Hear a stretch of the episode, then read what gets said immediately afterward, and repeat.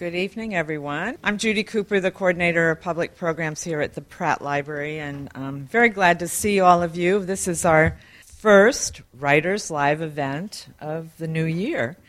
We're thrilled to host this reading for a very special friend of the Pratt Library, Dr. Kathleen Hellen, um, and it's on the publication of her new poetry collection, The Girl Who Loved Mothra. Dr. Hellen Kathleen is uh, Associate Professor of English at Coppin State University, where she teaches creative writing and journalism. She serves as a faculty advisor to the student newspaper and the literary journal, and in her spare time, she manages to find time to write poetry. Kathleen's work has appeared in numerous literary publications, and her awards include the Washington Square Review, James Still, and Thomas Merton Prize, Poetry Prizes. She's a graduate of Carnegie Mellon University and is a contributing editor for the Baltimore Review. Kathleen, thank you for coming to the Pratt. We're delighted to have you here this evening. We're very honored to that you chose to celebrate the publication of your new book here with us. When I first realized that this book was going to be published, a colleague of mine, Paula, you know who I'm talking about, you'll know who I'm talking about, he said to me, What does it feel like to be one of the last people published in a dying industry? And of course, he's talking about print publications. And um, I think I answered something really cavalier, you know, quoting Keats or something. A thing of beauty is a joy forever. You know, I think that's what I said, real flippantly. But quite frankly, I, I don't know. I don't know what's going to happen to this little book. I don't know what's going to happen to chapbooks. I don't know what's going to happen to any book, really.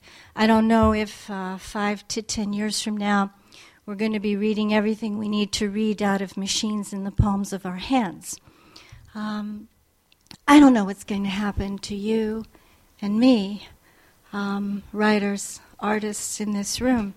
I don't know how we're going to navigate the new technologies. Some of you younger folks are doing it very well, I can see. Um, but I really, I really don't know. Um, all I can say is that um, we have to keep doing what we're doing, no matter what the industry does behind us. I think we have to search and we have to write. We have to pursue these dreams that we have. I mean, for goodness sake, we're in this room dedicated to Edgar Allan Poe, who died on the streets of Baltimore, pursuing the furies of his own imagination. And I think we need to be schooled in that. I think we all need to pursue, no matter what the cost is. So, that being said, I'm honored to be in this room reading tonight, and I want to thank Judy Cooper for allowing me to come and read here. This is kind of a dream for me to be reading in the Poe Room. Um, courageous Judy Cooper, who believes in local artists and is a staunch supporter of the literary arts in Baltimore. We are so lucky to have you at the Pratt. So I'm going to say in my best Japanese, Arigato gozaimasu, Judy Cooper-san. And also I want to thank Rosemary Liss, the young artist who designed the cover for The Girl Who Loved Mothra. It's beautiful. I couldn't have been happier. So, Rosemary san, domo arigato. And arigato to all of you for coming here tonight. You didn't have to come on a Wednesday night to hear poetry being read. So, I'm so thankful that you're here.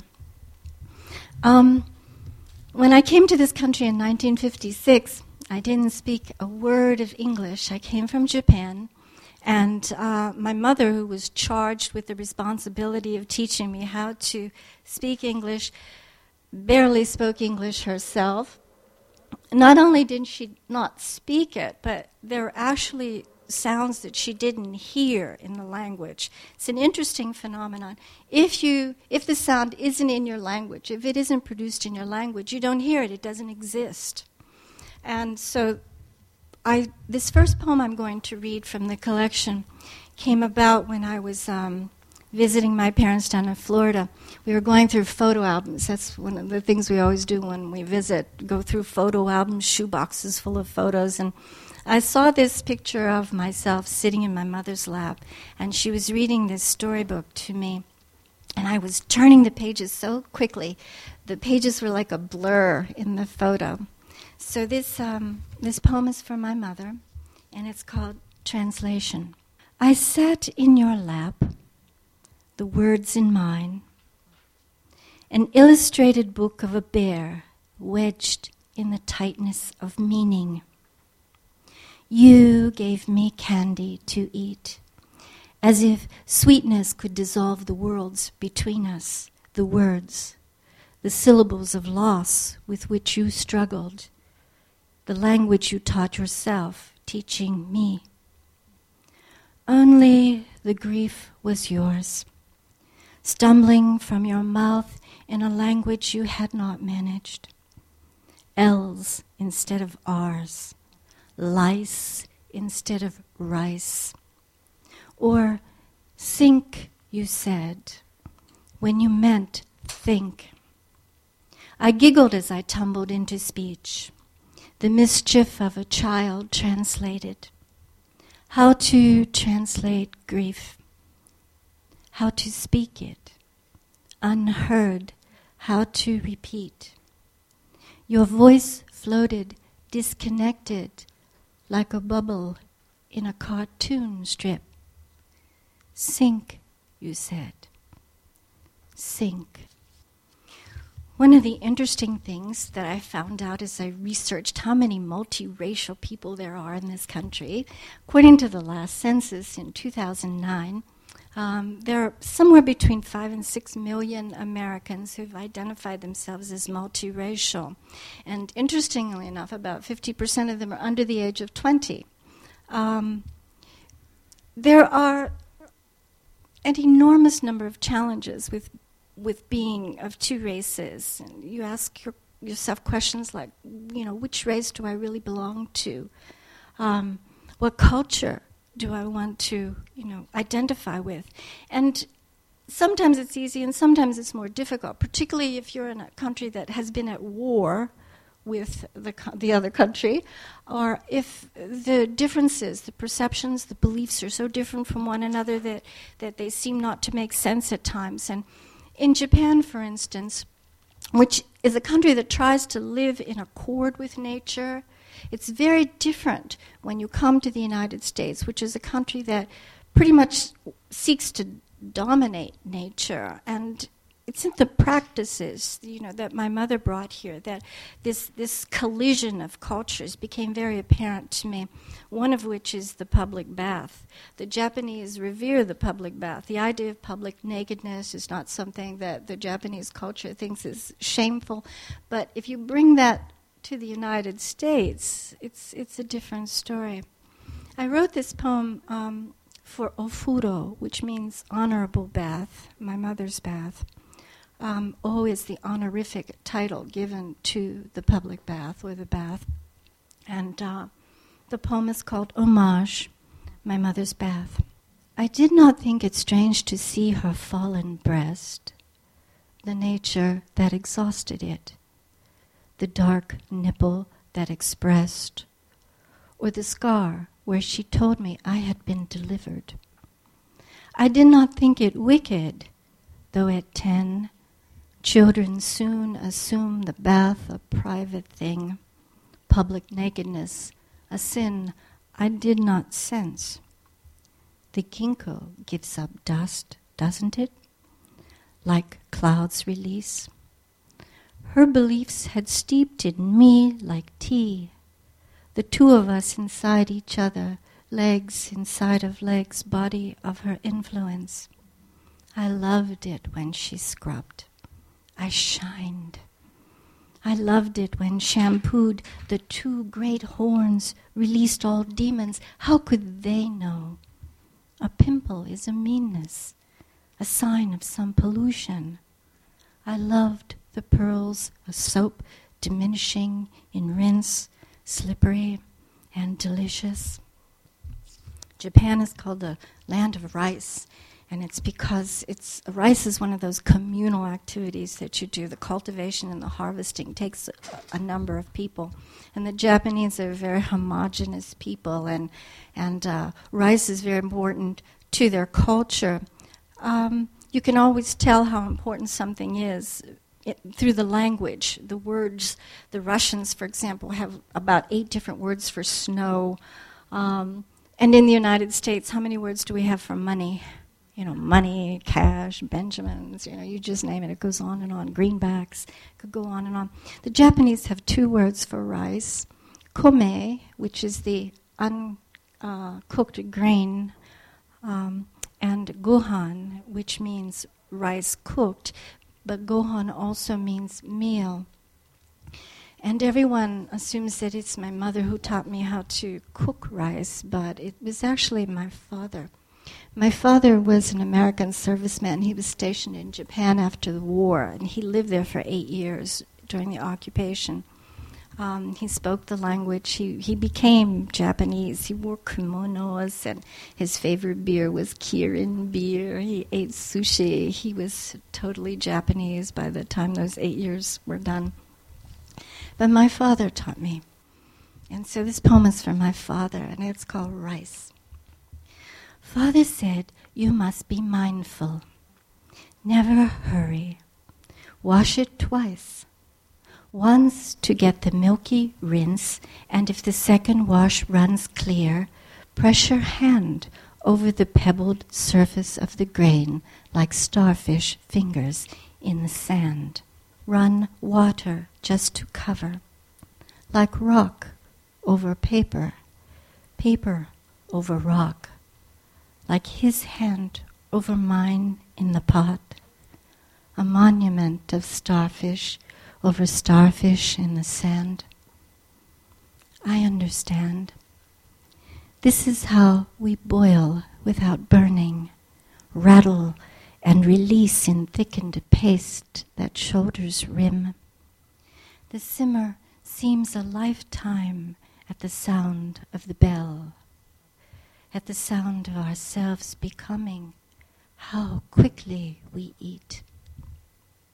As I said, my father became Japanese. He spoke fluent uh, Japanese, and I wanted to incorporate in the reading some poems from um, a companion book to the book uh, that I have here today, The Girl Who Loved Mothra. This the book is called The Book of Surrender, and it's a book that's really dedicated to my mother and father and their experience after World War II. So the next couple of poems I'm going to read is from a companion book.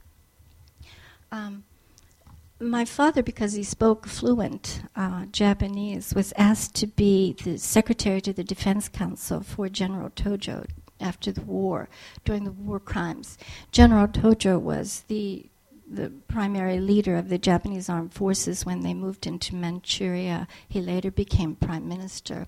After World War II, he was arrested, and during his uh, imprisonment, he tried to commit suicide, seppuku, which is the ritualized disemboweling, but he failed. He failed miserably, so he ended up being hung.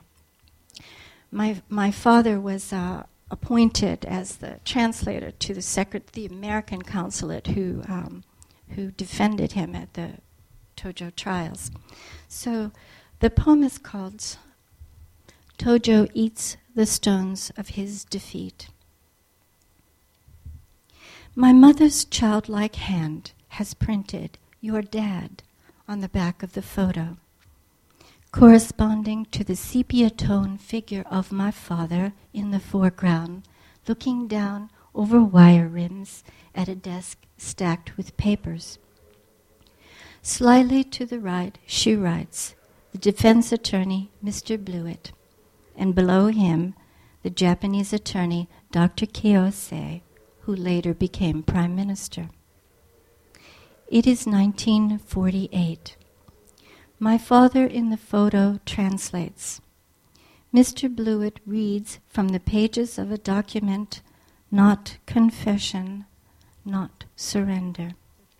Tojo, stripped of medals at the top a nation's uniform belief in earphones behind the stand of microphones flanked by anonymous guards. the eyes behind the round rim glasses piercing through the tint as if to say, Three thousand years before you, we were cultivating silk. Three thousand years from now, we will be crafting swords with blades turned out. His smile, reserved, a smirk, as if it were absurd. The war is never over, never lost over a wound so near the heart. From then to now, from shogunate to these on trial, from Tokyo's young lions to Meiji, me. How does a country lose its face? Become another place. How does my father translate generations in disgrace? The maps we know only as maps China and Manchuria, the ABCD line, an alphabet of grief in photos we complete when we look into the past, know defeat, repeat it, serve up shame like stones to eat for everyone left hungry the war, the war, the war is never over. My mother was born in Hamamatsu, which is about 60 miles south of Tokyo. And Hamamatsu was bombed probably uh, maybe 12, a dozen times, firebombed um, during the war. She never really wanted to talk about it. When I was a child, she never spoke about the fire bombings. Um, and when I was an adult, I would go visit her and I would beg her to tell me the stories, and she would resist telling me the stories, and I would have to crawl into bed with her and curl up like a child, and she would stroke my hair, and she would begin those long nights of telling me what exactly had happened to her. Um, this is for my mother. Her name is Etsuko. My mother, Etsuko, has no eyelashes. No birds, these seven circling. She could see the pilot's eyes. The air was dry, windy. Houses made of paper flashed in fire. Her kimono caught, her hair when she ran, her brow, her lashes. For days she bowed to fire sirens in the night where Tokugawa built his castle, ashes where the people once had shrines. My father and mother met at the Tokyo Railway Station. My, my um, mother worked at the Red Cross canteen, and um, they met at the railway station, which is an interesting structure in Japan because it was uh, the place where MacArthur established his headquarters during the occupation. And it was also the place where uh, the Japanese had gathered to hear uh, Hirohito's surrender over loudspeakers. Um, the poem is called Occupation. If she refuses the colonel, at the Red Cross canteen, the one with medals and elan. She knows what he wants. Not a wife. He has a wife. Roses only mean he will keep her. If she chooses the soldier she meets at the station, it is for rice, a blanket in winter, a passport away Tokyo's the rubble she stands on. On the rooftop of the railway station, the people wait. The ancient voice crackles through static, the voice through speakers, stilted, eccentric, hardly recognizable as voice. A million suns discharged in one atom of defeat. She measures thin tea in a house made out of paper. Rows of wild August, the grasses in field, as her world's occupied. Black market rice. We came on a plane it was a very long plane ride. My dad wanted to shoo us out of Japan because the anti American feeling was so strong that he was really worried for my sister and myself who were born there. So we, got on a plane and we flew to the United States. And my dad says that everybody was throwing up except me. I was so happy to be on flying. I was jumping from seat to seat, and and um, I called myself at that point the original child. Um, the original child is the, the name that the Japanese gave to the bombs that dropped on Hiroshima and Nagasaki. Um, the the U.S. called them Little Boy and Fat Man. Little Boy dropped on Hiroshima, and Fat Man uh, dropped in Nagasaki. But the Japanese called the bomb the original child because they they knew that there was nothing like this ever before, and I saw myself as nothing like anything Pennsylvania would have seen when I came. Original child, 1956. 1. The originator, Tokyo to Guam, the United States. Land and sky, the same wing gray, no differentiation on the rain glazed surface of the runway, the air like atoms, heavy. We board as we are born, the point of all departure. Round eyed, bangs cut straight, Please, she says, for paper cranes, her mouth in portals of a blossomed sayonara. They bring her cookies on a plate. They bring the milk her mother hates, a pillow book of rain. 2. Learning, losing, one, two, three. Counting on her fingers, ichi, ni, san, she means death or she who reads from wrong to left, the alphabet's confusion. The word that means a Japanese Ohio means good morning. The checkered farms appear out of turbulence like play. There are words she can't remember catch up, fork, surrender. No fusion in the child who can't pronounce. When I came to Pennsylvania, I was confronted with a culture that was so totally um, different.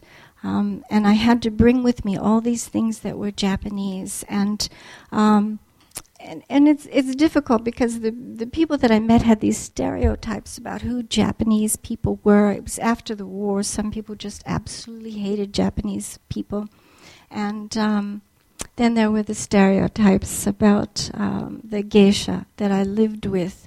Um, all Japanese women are geisha. We all need to walk three steps behind. We are servants. We um, are women of pleasure. This was all a part of the, the stereotype. And I understood this on one end. I mean, I understood that this is what the expectation was in the West. But then I had also in my head all this stuff that my mother had taught me. Um, my great grandmother was geisha. She was Nihonbashi geisha, which Nihonbashi is this section in Tokyo where the very wealthy um, geisha live. And um, my mother would always say, Your great grandmother, she very, very, very high mistress. Her keeper, very famous man. And I would say, Who is it? Who is it? And she would say, Cannot tell you, not tell you. you know. Um, and the geisha do have a kind of secret society. They don't tell. That's one of the great things about geisha. You know, it's like Las Vegas. Um, but my mother says that my great grandma, she used to visit her in Tokyo all the time, and she said she was an amazing woman. She smoked American cigarettes, and she had an English bulldog. And my mother was always fascinated by that dog. She'd say, Can you imagine, Cassie, a yellow dog? So it's my, my geisha great grandmother. The poem is called Geisha. And the poem is, is actually spoken through, through my mother's voice, not mine. Geisha. All day she had not cried. Obasan was pleased. She showed her the drawer with the moon painted, drifting, the silver painted trees, the drawer in the cabinet lacquered and inlaid with mother of pearl. the drawer where she kept the fine chocolates. It was winter, and no one had chocolates. It was winter, and few had rice. She showed her the drawer and the moon off center, the sweetness inside the dark. This is what you get, she said, when you are very good. Along with the geisha stereotype, were all these stereotypes about the Japanese product, this cheap thing, little transistor radios. Nothing from Japan was very good. And so I grew up hearing that. And the worst of it was, um, there were these terrible B movies that came out Godzilla, Godzilla versus Mothra, Godzilla versus. And there was just an endless string of them. And I would be so ashamed because they were so tacky. You could tell that Godzilla was this guy in a suit. You could tell that all the trains were like toy trains. It was awful. Um, so I'd go to the movies with my friends and I'd shrink in that front row because I was so embarrassed of these movies. And it wasn't until later that I understood that Mothra, this mutant thing, this half butterfly, half moth, that had been a product of the atomic radiation, was really a symbol for uh, the Japanese people of, of resurrection, of, of becoming again. Uh, and the movies actually show that. I've watched them so many times since then. This is the um, girl who loved Mothra. A giant wing you know to be mechanical seems real as faces in the front row lit by the projection. Faces barely seen until the screen explodes with such artillery. Theater of war, where weapons don't prevail. Toy tanks and helicopters dropping nets. U.S. artificial lightning useless in the fight against bad sequels. I bunker in the radiated glow, bug eyed, caterpillar eyebrows inching over glasses pushed up to inspect the mutant wing. A shield, a wound, protecting, a fan unfolding to adopt the offspring of this unloved world, this monstrous egg I loved this prodigy of wind, big hearted aberration, hatching twins of you and me. As I got older and I began to love Mothra, I began to understand that, you know, there were so many things. Apart from all the obstacles of being multiracial in this country, there are so many wonderful, wonderful things that happen too. You have two cultures to choose from. It's absolutely wonderful to have that kind of richness in your background. Um, one of the things that I loved about um, the Japanese culture is it's this idea of mindfulness, and it comes from the Buddhist philosophies as well as from um, the Shinto indigenous religions. This idea of, of being present in the ordinary moment, and that each moment should be lived. Um, the poem is called Chopsticks. What sustains you is beyond their lacquered reach. Twin bridges. The forced beak of your fingers is the bird you want to be, pecking at the bowl of it, the empty dish.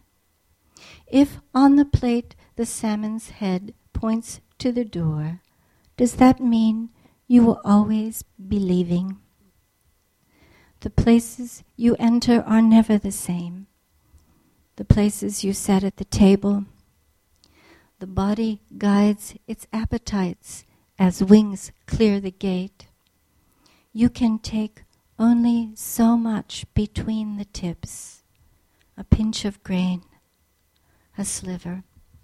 Probably one of the most um, popular meditations is the tea ceremony in Japan. Cha do. Cha means tea, and do means the way.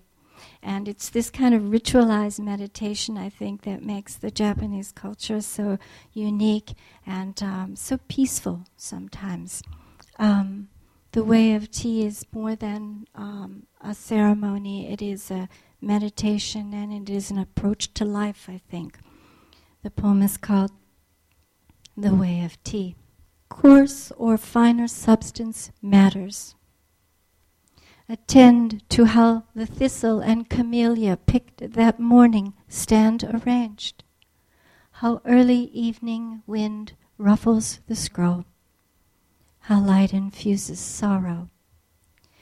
Put the kettle on to sigh, sprinkle water at the gate to let him know you are ready. Let him leave his sandals at the door. Bow, and when the door is softly closed, level powder, scoop the water to the bowl with your finger at the joint. Name the ladle, cup of moon. Name the mouth, the taking. Distinguish every sweetness. Say, this is the only sweetness. Um, the last poem, I'm, I'm, at the last poem. The last poem I want to read to you today is um, The Wedding of the Foxes, which is, um, as I said, this time when it's raining, but the sun is shining at the same time.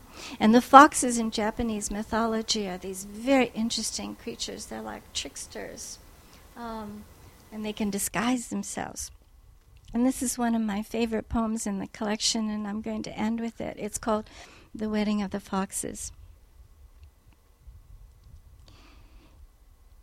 If you happen as a child on the wedding of the foxes, the slow, strange procession to the bridge of mist, the bride's white approach on flute and stealthy drum, do not hide. Run if vulgar scent gives you away. If pines reveal what you are stealing in the pockets of your eyes. Never ask why this is that, or why sometimes a hand becomes a paw reaching into forests. Run to where the sun bends into sudden colors where your mother waits behind the sliding screen to see if it is you knocking, answers in her fox's voice, disguised as no or die, answers as she hands you the dagger.